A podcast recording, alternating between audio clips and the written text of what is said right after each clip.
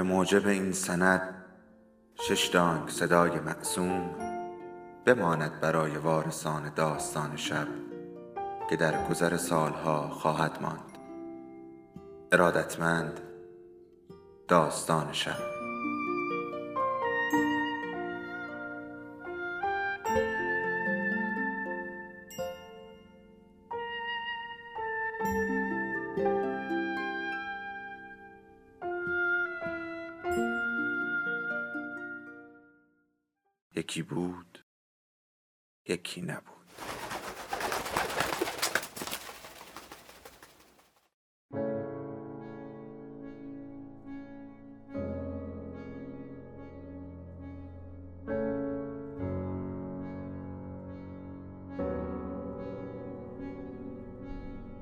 سفر به انتهای شب. اثر لوی فردیناند سلین. مترجم فرهاد قبرایی. خانش رحمان حسینی.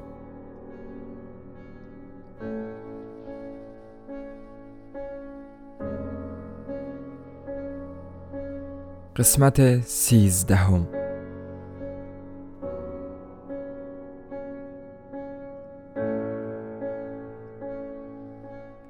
همانطور که گفتم توی انبار و مزرعه های شرکت پرودوریر کنگوی وسطی کلی سیاه و کارمند جزء سفید مثل من همزمان با من کار می کردند. سیاه پوست ها کم و بیش فقط به ضرب چماق کار می کنند. لاقل آنها هنوز عزت نفسشان دست نخورده. در حالی که سفید پوست ها که نظام و تمدنشان طبیعتشان را به غلطک انداخته خود به خود به کار می افتند. چماق بالاخره صاحبش را خسته می کند.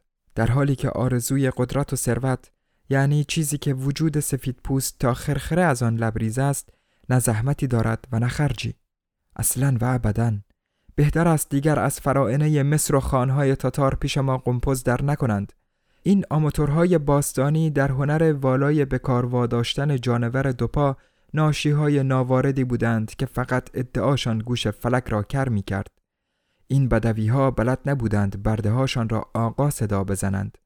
گاهی هم او را پای صندوق رأی بکشند براش روزنامه بخرند یا در درجه اول راهی میدان جنگ کنند تا آتش شور و حرارتش بخوابد مسیحی با تاریخ دو هزار ساله پشت سرش وقتی هنگی از روبرویش رد می شود نمی تواند جلوی خودش را بگیرد فکر و خیال زیادی به سرش می زند.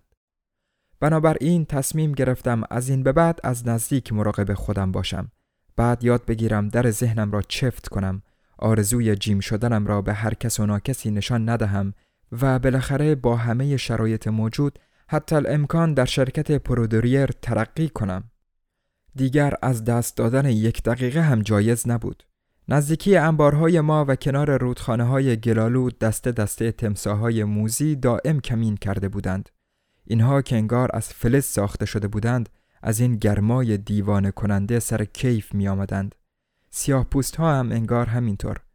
معلوم نبود تمام این جنب و جوش جمعیت پرکار دم باراندازها و آن قلقله سیاه پوست های پرسر و صدا و پرحرکت آن هم درست وسط آفتاب ظهر چطور امکان پذیر است قبل از حرکت به جنگل ضمن کار نظارت و شمردن گونی های بار توی انبارهای مرکزی شرکت و بین دو قپان بزرگ و وسط جمعیت سیاه پوست های خیس عرق که همه زخم و زیل و غجم پوش بودند ولی در عین حال آوازشان بند نمی آمد مجبور بودم کم کم به خفه شدن عادت کنم. پشت سر هر کدامشان ابری از گرد و خاک بلند می‌شد که با هر حرکتشان تکان می‌خورد. ضربه خفه بارهای از دور دست آمده روی این گرده های پرزور فرود می آمد. اما نه فریاد اعتراضی بلند می‌شد و نه صدای نالهی. مظلومیتشان ابلهانه بود. درد را به همان سادگی تحمل می کردند که هوای داغ این کوره گرد گرفته را مدیر هر از گاهی می آمد تا با همان خشونت همیشگیش که من واقعا در کار شمردن بارها و کشیدن تقلبی وارد شدم یا نه از وسط سیل بومی ها به کمک ضربه های اسایش تا کنار قپانها راه باز می کرد. یک روز صبح که سرحال بود به من گفت باردامو این سیاه پوستای دور برمون رو می‌بینی. بله وقتی من به کنگوی وسطی اومدم یعنی حدود سی سال قبل اینا فقط با شکار زندگی می‌کردند. با شکار و سید ماهی و کشت و کشتار قبیله‌ای. سگای گوه گرفته. وقتی کارم و اینجا از کارمندی جز شروع کردم باور کن که بارها دیدمشون که وقت برگشتن از جنگ در دهکدهشون صد تا صد تا زنبیل گوشت آدمیزاد که هنوز خونش خشک نشده بود روی سرشون بود. می بردند کوفت کنند. میشنوی باردامو گوشت تازه گوشت دشمناشون غذای جشنشون این بود. امروز دیگه از این جور پیروزی ها خبری نیست. ما اینجاییم. قبیله در کار نیست. بسات مسخره بازی و گندکاریشون جمع شده. الان صحبت کارگر و بادوم زمینی. صحبت کاره نه شکارچی و تفنگی. بادوم زمینی و کاوچو که بتونن مالیاتشون رو بدن. مالیات بدند که بازم بتونن کاوچو و بادوم زمینی برامون بیارند. زندگیشون اینه باردامو بادوم زمینی. بادوم زمینی و کاوچو. و اون وقت به به. اینم تیمسار تونبا که داره به طرف ما میاد. خود تیمسار بود که داشت به سمت ما می آمد پیرمردی بود که انگار زیر بار خروارها آفتاب داشت زوارش در می‌رفت. تیمسار دیگه کاملا ارتشی نبود ولی غیر ارتشی هم نبود. مشاور شرکت پرودوریر بود و واسطه ای بین مدیرهای مستعمره و امور تجاری. واسطه ای که وجودش با در نظر گرفتن رقابت ها و دشمنی های مداوم بین این دو عنصر اهمیت خاصی داشت. اما تیمسار تومبا به نحو شایسته ای همه رو به هم جوش می‌داد. او و چند نفر دیگر تازه ماجرای کثیف فروش کالاهای دشمن را فیصله داده بودند. محافل بالانشین می‌گفتند این کار بسیار سختتر از آن بوده که خودشان بتوانند از پسشان بر بیایند. اوایل جنگ یکی از گوشهای تیمسار تومبا کمی چاک خورده بود. درست آن اندازه که توانسته بود بعد از ماجرای شالر روا بازنشستش کنند. او هم بلافاصله به خدمت فرانسه بزرگ یعنی مستعمرات درآمد. اما ماجرای وردون که مدتها پیش اتفاق افتاده بود هنوز هم آزارش می‌داد. مدام به این ور آنور تلگراف میفرستاد که بچه های ما مقاومت خواهند کرد. خوب مقاومت کردند. هوای انبار انقدر گرم بود و فرانسه و باقی غذایا انقدر از ما دور بودند که گوش کسی به این پیشگویی های تیمسار تومبا بدهکار نبود. با وجود این همه ما از جمله جناب مدیر معدبانه دم گرفتیم واقعا گل کاشته و تومبا با شنیدن این کلمات دست از سرمان برداشت. مدیر هم چند لحظه بعد دوباره راهش را با خشونت تمام از وسط تنهای نیمه برهنه شتاب زده باز کرد و به نوبه خودش توی گرد و خاک قلیز غیبش زد. چشمهایش مثل آتش زغال برق می‌زد. این مرد میسوخت که شرکت را تصاحب کند. من که ازش میترسیدم. به نظرم کار سختی بود که بتوانم به حضورش عادت کنم. ابدا فکر نمی کردم که در دنیا لاشه آدمیزادی هم باشد که بتواند این همه هرس را یک جا در خودش جمع کرده باشد. تقریبا هرگز با صدای بلند با ما حرف نمی‌زد. فقط با کلمات و جملات آهسته. طوری که انگار فقط برای توطعه چینی و جاسوسی و خیانت زنده بود و فکر می کرد. همه می گفتند که در دزدی و کلاهبرداری و حق بازی هیچ کارمندی به گردش هم نمی رسد. البته ناگفته نماند که خود این کارمندها هم آنقدر دست و پاچولفتی نبودند. باور کردنش برایم مشکل بود. طی اقامتم در فرگونو کمی وقت داشتم که توی این به اصطلاح شهر گشتی هم بزنم. فقط یک جایش به نظرم خوشایند بود. بیمارستانش. همین که آدم به جایی وارد می شود کلی آرزو در خودش کشف می کند. من دلم می‌خواست مریض باشم. فقط مریض باشم. هر کس برای خودش آرزوهایی دارد. اطراف این ساختمان های مهمان نواز و جذاب و غمانگیز و تک افتاده و دور از هم گشت می زدم و همیشه آنجا و آن جذبه بوی مواد ضد عفونیش را با آه و افسوس ترک می کردم. دور تا دور این محوته را چمن پوشانده بود و پرنده های ریز بازیگوش و سوسمارهای رنگارنگ فراری و ناآرام زیباییش را دو برابر می کرد. در واقع یکی از آن بهشت های روی زمین بود و اما در مورد سیاه پوست ها آدم خیلی زود بهشان عادت می کند به کندی و بیخیالیشان به حرکت آرامشان و شکمهای برآمده زنهاشان.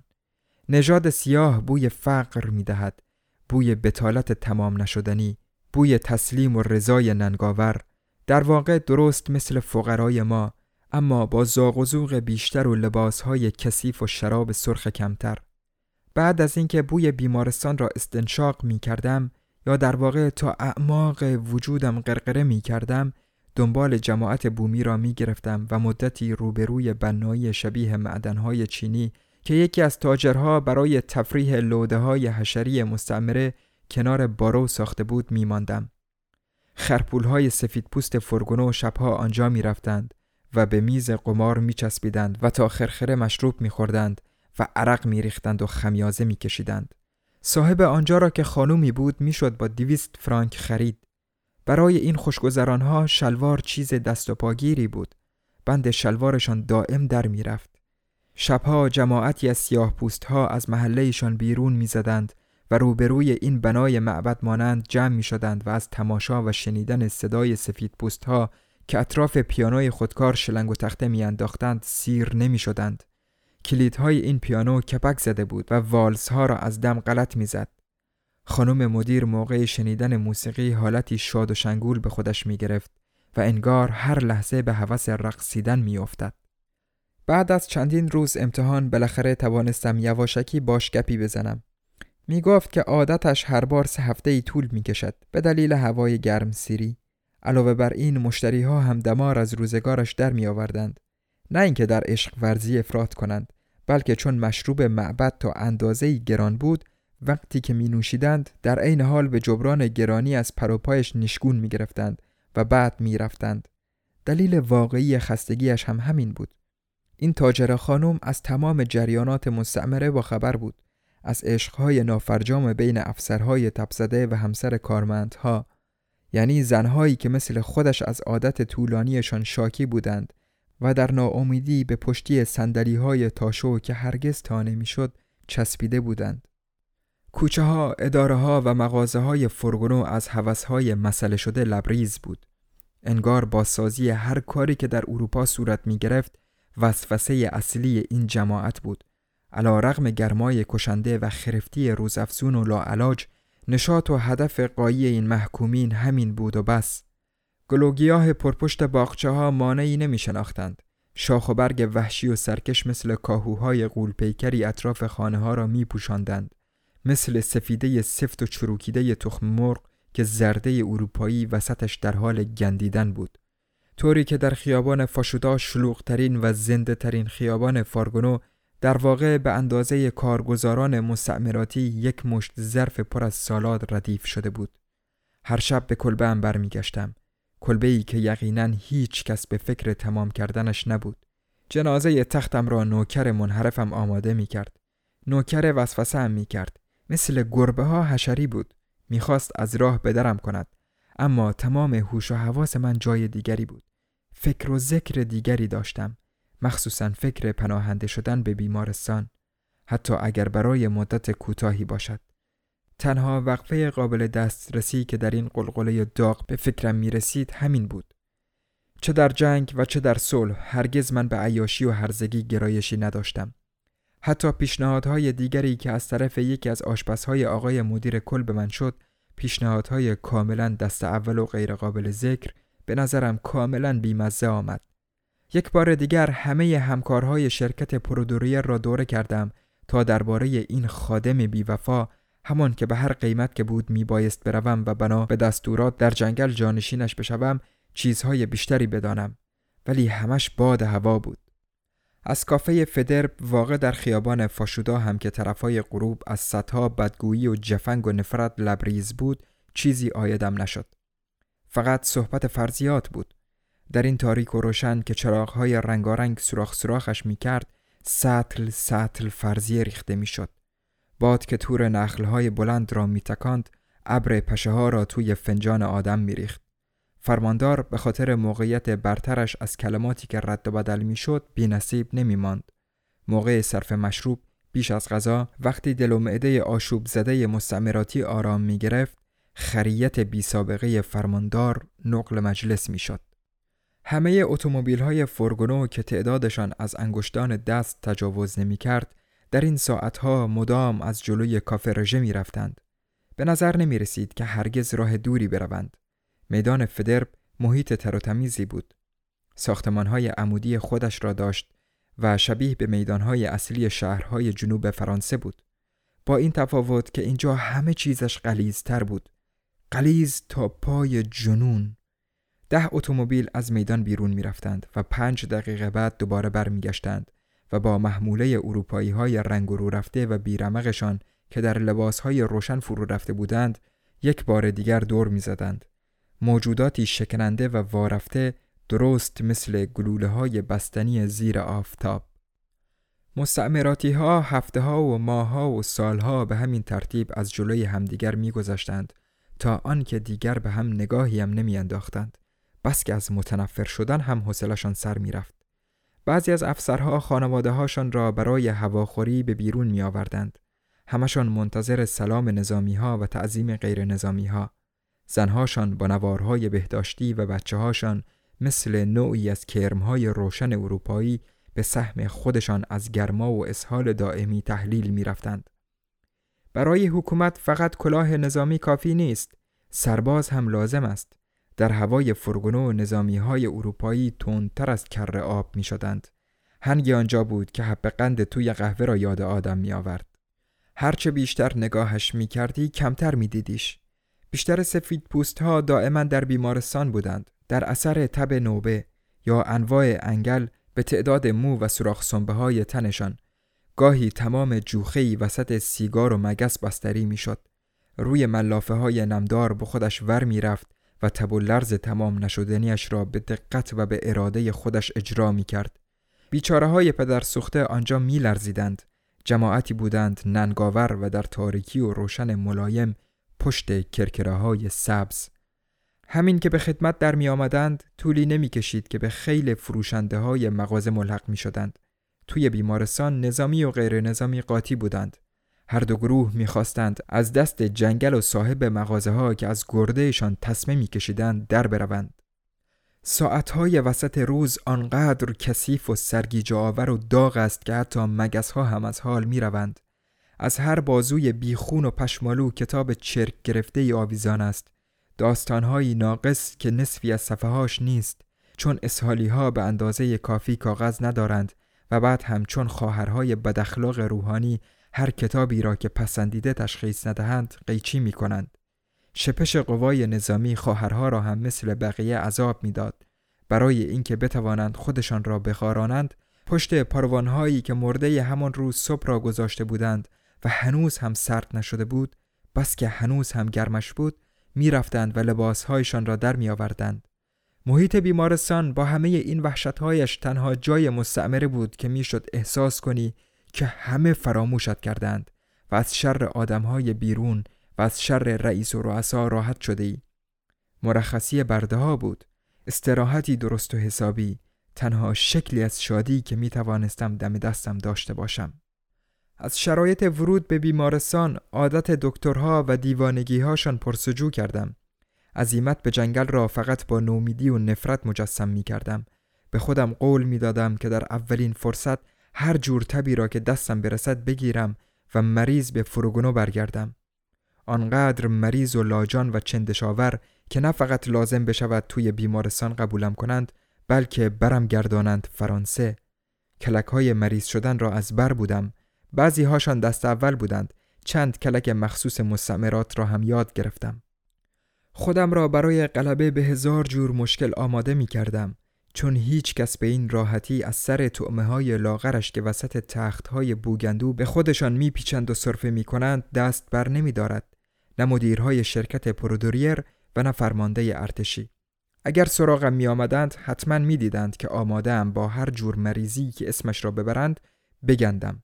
به علاوه معمولا کسی مدت زیادی توی بیمارستان نمی ماند مگر اینکه پرونده دوران مستعمراتیش برای همیشه آنجا بسته شود.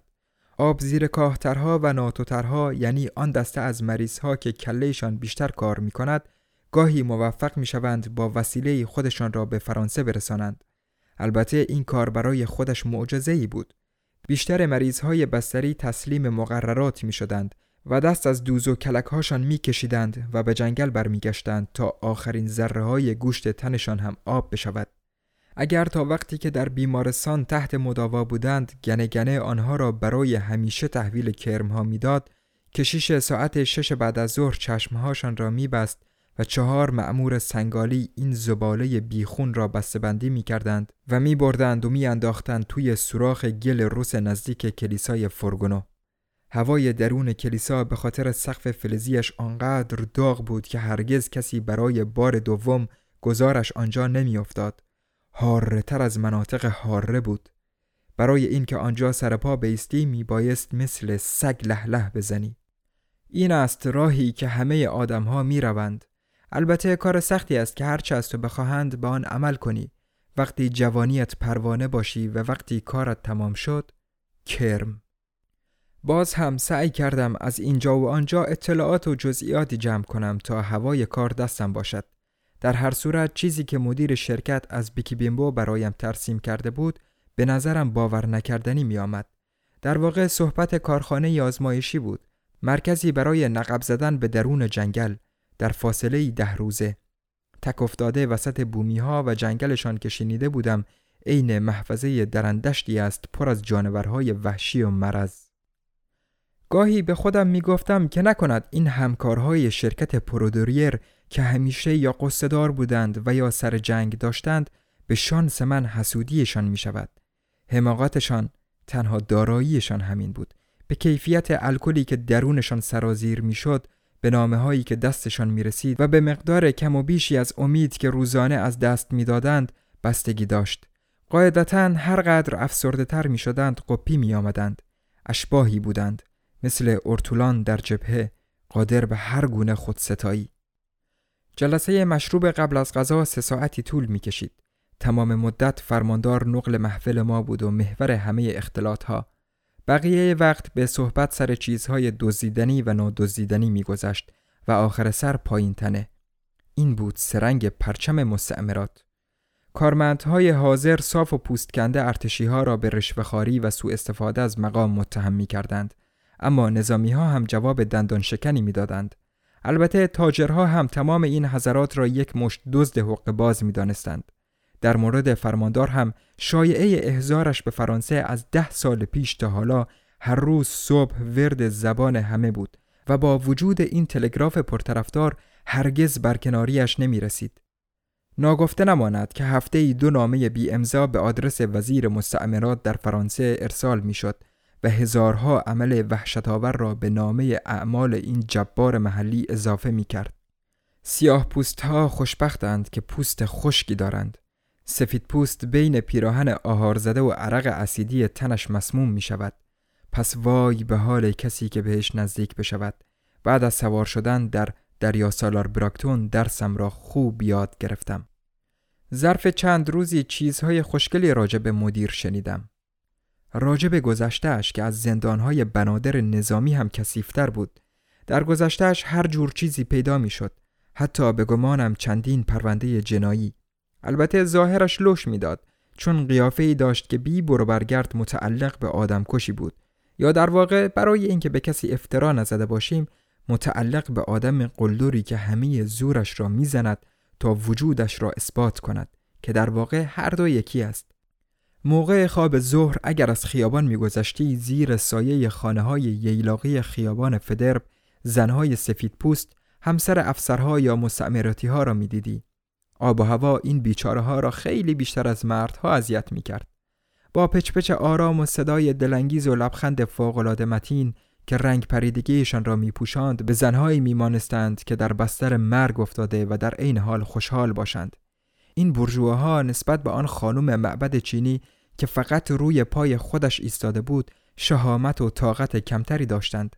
شرکت پرودوریر در این بین خیلی از کارمندهای جز از قماش مرا میبلعید هر فصل دهها نفر از این آدمها در فروشگاه های جنگ و در همسایگی باطلاق ها تلف می شدند. به اینها می گفتند پیشگام. هر روز صبح ارتش و تجارت توی دفتر مرکزی بیمارستان به حال افراد از دست رفتهش اشک ریخت.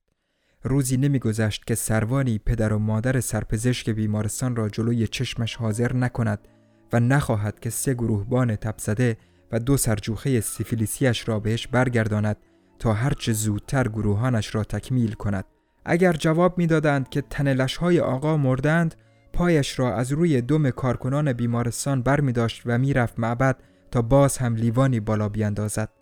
ناپدید شدن آدمها و روزها و اشیا را لابلای این سبزه این آب و هوا و گرما و پشه به زحمت می شد دید.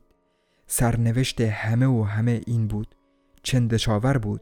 تکه به تکه جمله به جمله عضو به عضو افسوس به افسوس.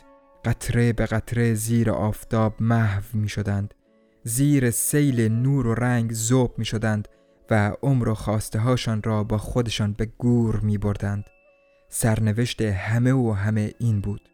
در فضا فقط دلشور تتق می‌زد. بالاخره کشتی کوچکی که می بایست سوارش بشوم و تا محل کارم بروم در آبهای فرگونو لنگر انداخت.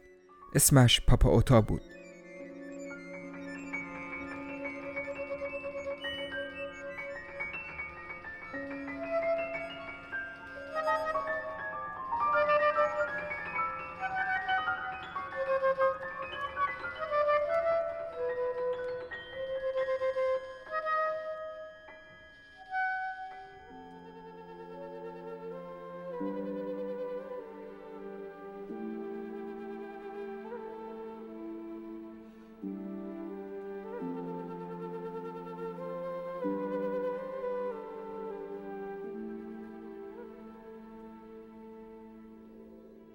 داستان شب بهانه است. برای با هم بودن دور هم نشستن شنیده شدن.